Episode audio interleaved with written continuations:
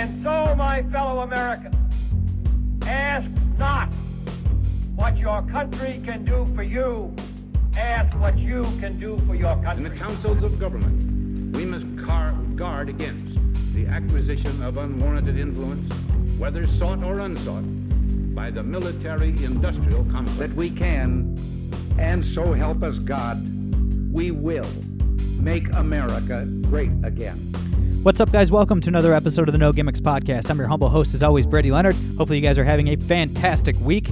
Uh, great show today. I was joined by my good friend JJ Lahey. It's always a great time talking to JJ. Uh, we covered a lot. We talked about the Veep stakes. We talked about the health of Justice Ruth Bader Ginsburg. Uh, we talked about just how much we miss professional sports generally and all the latest on the coronavirus. Uh, before I get to JJ, guys, please uh, follow us on Twitter at No Gimmicks Pod. Please subscribe on iTunes, SoundCloud, Google Play, or Spotify. If you're on iTunes, please give us a five star rating and a good review. I'd really appreciate it. All right, without further ado, here's my chat with JJ Lahey.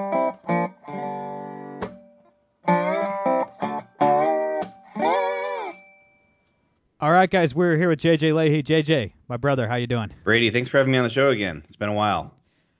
Absolutely, man. So, uh, very important question to start off the podcast. Uh, we we've talked a lot, you know, off off air about how much we miss sports.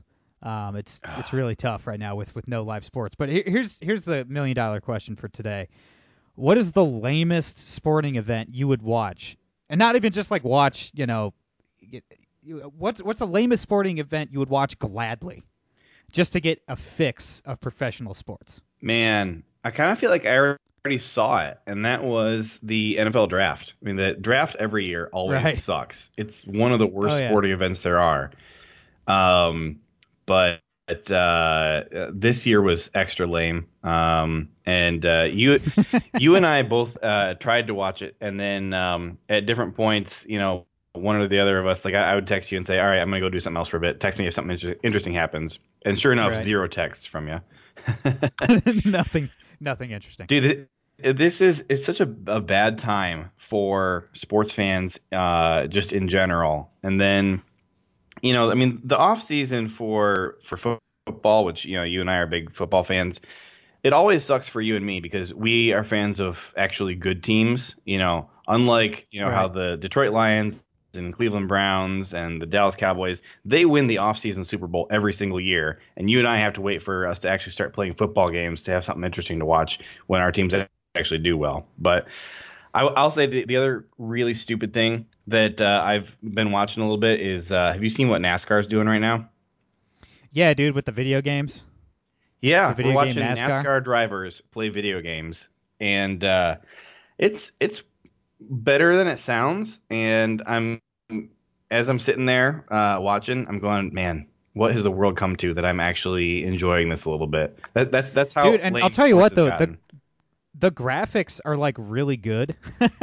so like, oh yeah, I turned on ES- ESPN the other day, and like I just saw it out of the corner of my eye. I was like, what? They're having a actual like NASCAR race? Then I looked again. I'm like, oh no, it's, it's CGI. But like, it loo- it looked pretty good. Like if you're just like an old lady or whatever who just turned it on, it would probably in like who doesn't know anything about video games, it would probably take you like five minutes to figure out that you're not actually watching real human beings.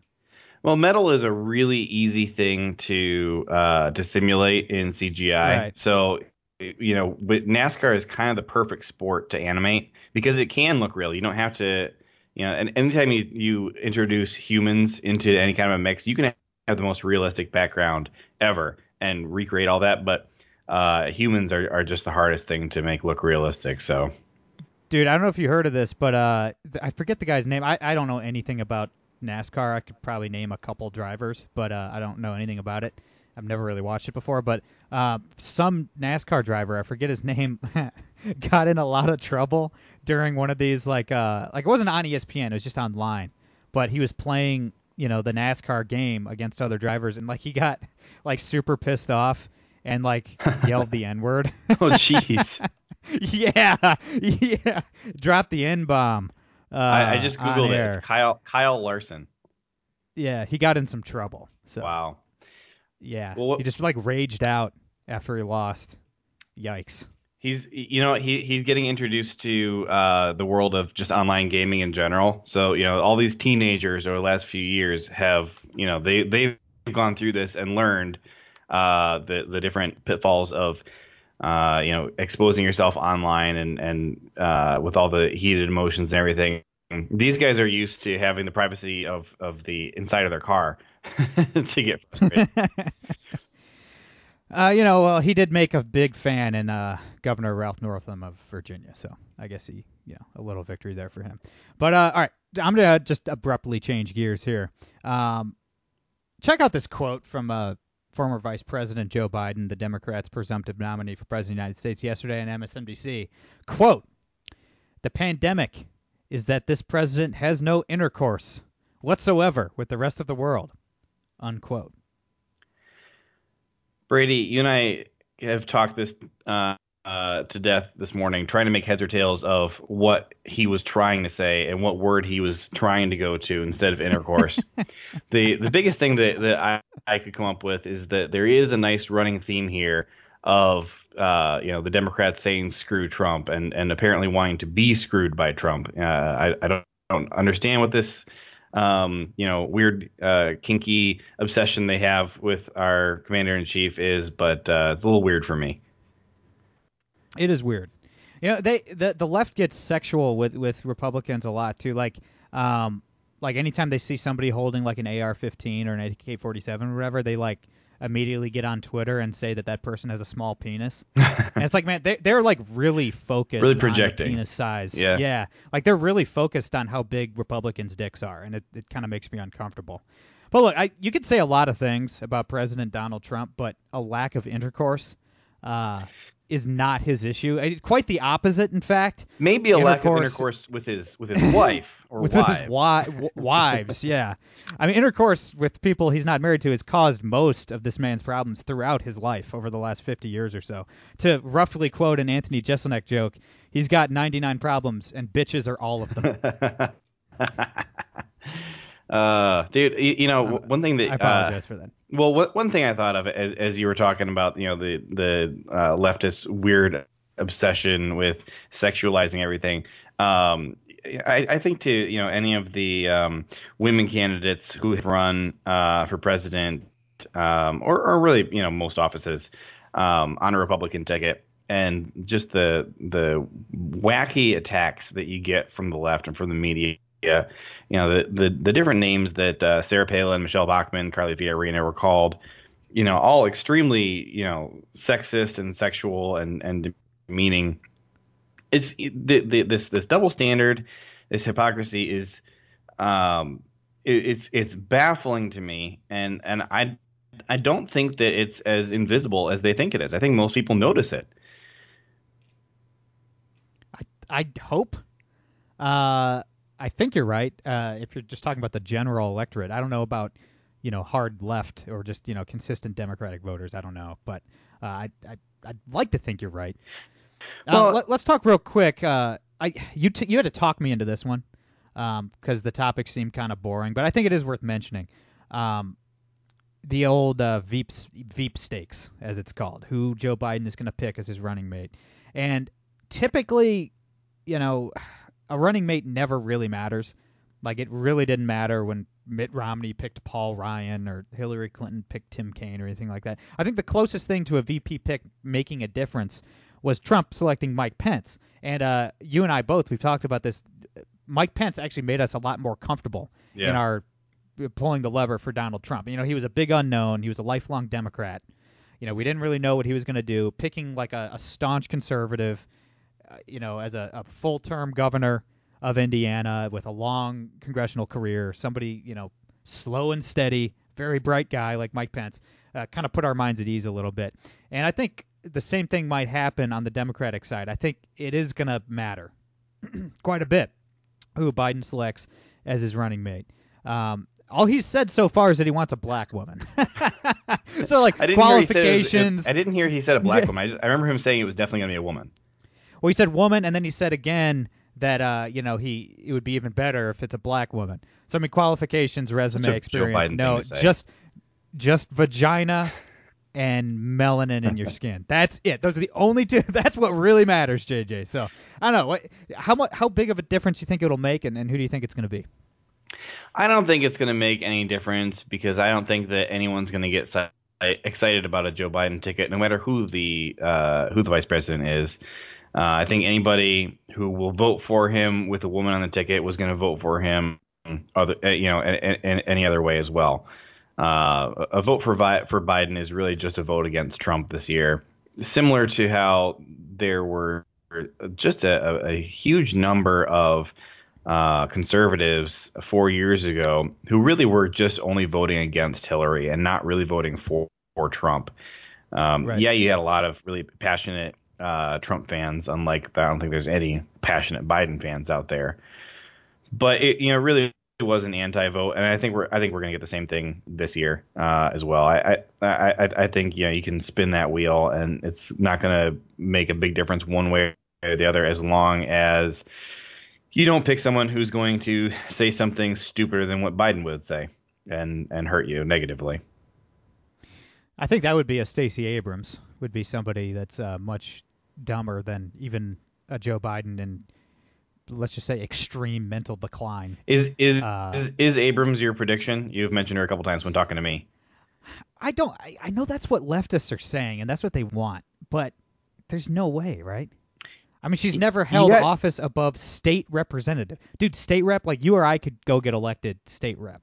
What are you talking about? Stacey really Abrams is the imaginary governor of Georgia. Do not knock her. I mean, her credentials are being a state rep and then constantly trying yeah. to start a race war in this country. Like that's her resume. So it's like, I don't know. You you'd think he'd he'd pick somebody like a Kamala Harris, but I think they hate each other. You know, I, is there any chance he'd go like with a like a true commie, like a true red commie, like an Elizabeth Warren or something, to try to appease the uh, the Bernie Sanders types? Man, I, I, I feel like that would be the smart move here because I don't think that I don't think that anybody out there who is going to vote for Biden is going to care a ton if he goes ahead and aligns with a, a further leftist wacko um, at vice president. And if you if you do take someone like Warren, I think you really could help with um, you know trying to heal that uh, that divide in the Democratic Party. I also don't think that's the direction he's going to go. My money is on um, my governor Gretchen Whitmer of Michigan. Uh, I I really strongly think bitch. I really strongly think that's who he's going with, and to be honest, I kind of hope he does because I I think that the only way he chooses her is if uh, Michigan really recovers well from this coronavirus. And so, selfishly, I really hope that she just does really well because I want my state to do well. We're not we're not doing too hot right now. Yeah, there's not a lot of evidence to lead me to believe Gretchen Whitmer would make any good decisions um, going forward. So, because uh, they, so if, if she did, Joe it would be the first. In, yeah, I mean, if if she made a good decision in regards to handling the coronavirus, it would have been the first good decision she's made since taking office two years ago. So I don't really yeah, see she, that happening. She's been but appalling. I, That's awful. Yeah, I mean she's a yeah she's just a communist. I mean she's a you know she's a wannabe communist dictator. She's a horrible. I mean perhaps the worst governor in the country. I I every every few days I start to wonder if she's the worst governor in the country. And then I hear, um, you know, uh, some news out of California and New York, and I go, okay, no, never mind. She's she's just the third worst governor in the country.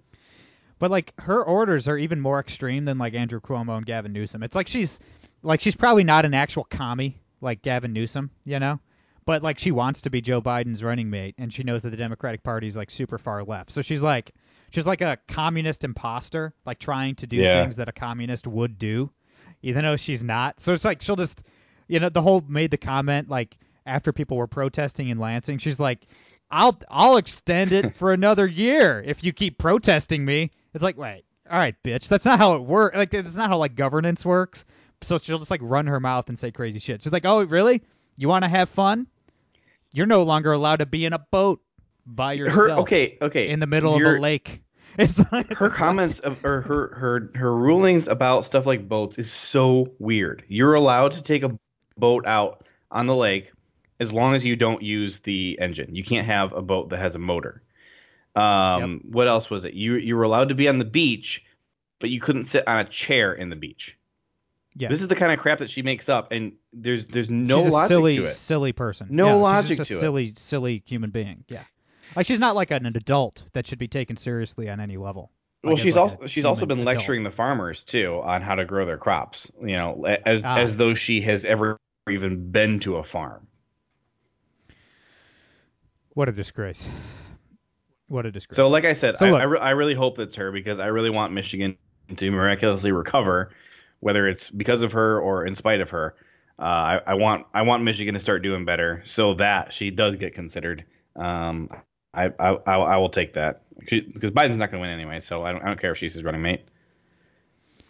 Plus, plus so. get her out of Michigan I- for a little bit. Get her out on the campaign trail and let let somebody else make the decisions in Michigan for a bit instead of her. Right. Yeah, that wouldn't be the worst thing in the world for you, definitely. Uh, see, I hope you're right that uh, Biden's not going to win, but uh, let's let's change gears to November here, real quick. Everybody says every four years that the presidential election is the most important election ever, and it's never true. Um, i at least in my mind, that the most important presidential election ever was 1920. You know, after eight years of Woodrow Wilson and communism, obviously we really needed Warren G. Harding and Calvin Coolidge to win, and and they they saved the planet and maybe saved the world, right? Uh, I don't I don't think we'd still be a country honestly if uh, if we would have continued down the Wilsonian road. I, I don't think so, but I do think that 2020 is an extremely important election. I think maybe on par with like a 1980 Reagan Jimmy Carter. Or maybe Um, 92. 92 was a big year. You know, we could could have continued on with Bush, and instead we got Clinton. That was a that was a big election. It was, but you know, Newt Gingrich took over the House and kind of forced Clinton to play ball, and he wasn't really able to uh, get too much of his leftist uh, stuff done. I mean, he had the assault weapons ban, but uh, other than that, there wasn't really uh, much leftist policy. You know, he was even forced to balance the budget for goodness sakes. So, you- But so I definitely think- your your logic though is is non-political here. Yes, yeah. Um, I because look, we're gonna kind of get a lot of crappy policy, no matter what. Because, I mean, look, like if if Ted Cruz was like Senate Majority Leader and Thomas Massie was Speaker of the House or whatever, like maybe we could get some actual like small government policies through. We haven't really gotten much of that. I mean, we have soaring deficits. We're still at war with all these Muslim countries with no end in sight. I mean, Trump really hasn't done anything about that. So it's not even like policy wise why it's important, but I think this is the most important election since at least 1980 because the press just can't win. The press has weaponized the coronavirus against Trump and against Repu- not just Trump but Republicans generally. You know, like Republican governors are evil, but Gretchen Whitmer's great because she has a D next to her name. You know what I mean? Like the press has whipped the nation into a frenzy of fear and forced the government to destroy the global economy. Like don't don't get it twisted. The press did that. If the press hadn't fear mongered this much, haven't whipped everybody up into a panic, maybe we wouldn't have destroyed our economy for the next five years, right? And if the press learns, if it's confirmed in their stupid little brains that they can destroy the world to get what they want, yikes. They'll be empowered, they'll be emboldened, and uh, they can't win. It's not just that a Democrat can't win. We're going to have Democratic presidents in the future. There's nothing we can do about that. The pendulum swings back and forth, but the press cannot win. Well, and and and okay, so th- this is not anything new at all, but but the left is heavily aligning here with the media, and they are openly saying that this is a, an awesome opportunity to make some big strides towards socialism. Uh, I, I I think um, Hillary Clinton is the one. Uh, I could be wrong about who it was, um, but just a week or so ago was given a speech and, and mentioned that this is a, uh great opportunity if we can capitalize on it to um, you know really implement a lot more governmental control and uh, uh, you know try out socialism here, full blown socialism uh, in the short term and and see if it works long term for the country. You know, there's you know the whole never waste a good crisis uh, attitude is um, really being capitalized on here by the Democrats, and and this crisis in a, in a lot of uh, ways was, uh, as you're saying, amped up and and created by the media. So uh, it's it's been kind of a, a shocking, in your face um, takeover by the Democrats and the media. Although that's uh, you know again a, a redundant statement. Right. One more thing before I let you go. Uh, and I, I, I don't like speculating on the show very much, but like it's hard not to think about it. Ruth Bader Ginsburg was hospitalized again last night for, you know, I don't know how many times she's been hospitalized in the last few years. She's had several bouts of, with cancer. She's uh, had heart problems. She had all kinds of problems. She's 87 years old. Um, she was hospitalized again last night for an infection. She's now back at home resting.